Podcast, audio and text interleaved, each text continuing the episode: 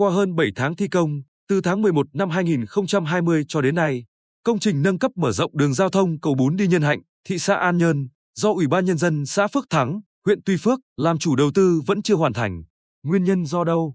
Theo ông Nguyễn Văn Trọng, giám đốc công ty trách nhiệm hữu hạn xây dựng Trọng Tín, sau khi trúng thầu, đơn vị đã tập kết xe máy, nhân lực thi công từ tháng 11 năm 2020 cho đến nay, nhưng mới hoàn thiện nền đường khoảng 50%, chưa đổ bê tông mặt đường. Nguyên nhân chậm tiến độ là chủ đầu tư chưa làm tốt công tác giải phóng mặt bằng. Hàng chục trụ điện chưa di rời, tường rào cổng ngõ một số hộ dân cũng chưa được xử lý. Ông Trọng nói, chúng tôi đã báo cáo khó khăn trên cho Ủy ban Nhân dân xã Phước Thắng, họ có cam kết, nhưng chưa thấy thực hiện. Hơn nữa đây là vùng trũng thấp, nếu kéo dài thì đến mùa mưa lũ chắc chắn sẽ bị thiệt hại cho đơn vị thi công nên tôi rất lo. Ông Nguyễn Quý, 64 tuổi, ở thôn Thanh Quang, nơi có tuyến đường đang thi công, bức xúc. Thời gian thi công kéo dài đã gây không ít trở ngại cho việc đi lại, gây bụi bặm, ảnh hưởng đến cuộc sống người dân. Đơn vị trúng thầu thi công y ạch, ngày làm, ngày nghỉ, nên đường chưa làm xong để đổ bê tông.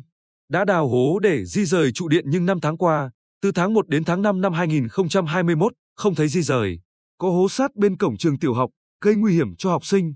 Người dân đề nghị chủ đầu tư và đơn vị thi công sớm làm xong đường trước mùa mưa lũ để bảo đảm giao thông thuận lợi.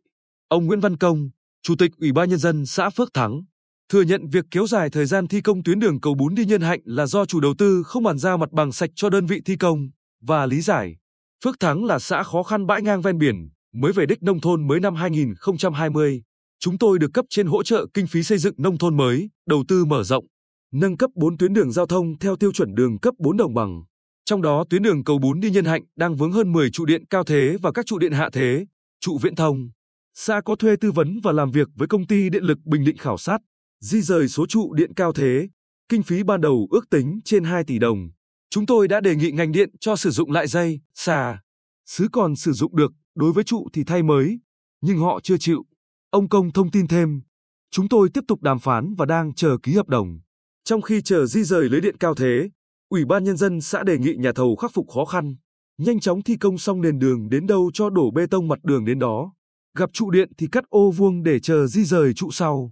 Được biết, công trình nâng cấp, mở rộng tuyến giao thông cầu Bốn đi Nhân Hạnh dài gần 1.890 m, nên đường rộng 6,5 m, mặt đường đổ bê tông 5,5 m.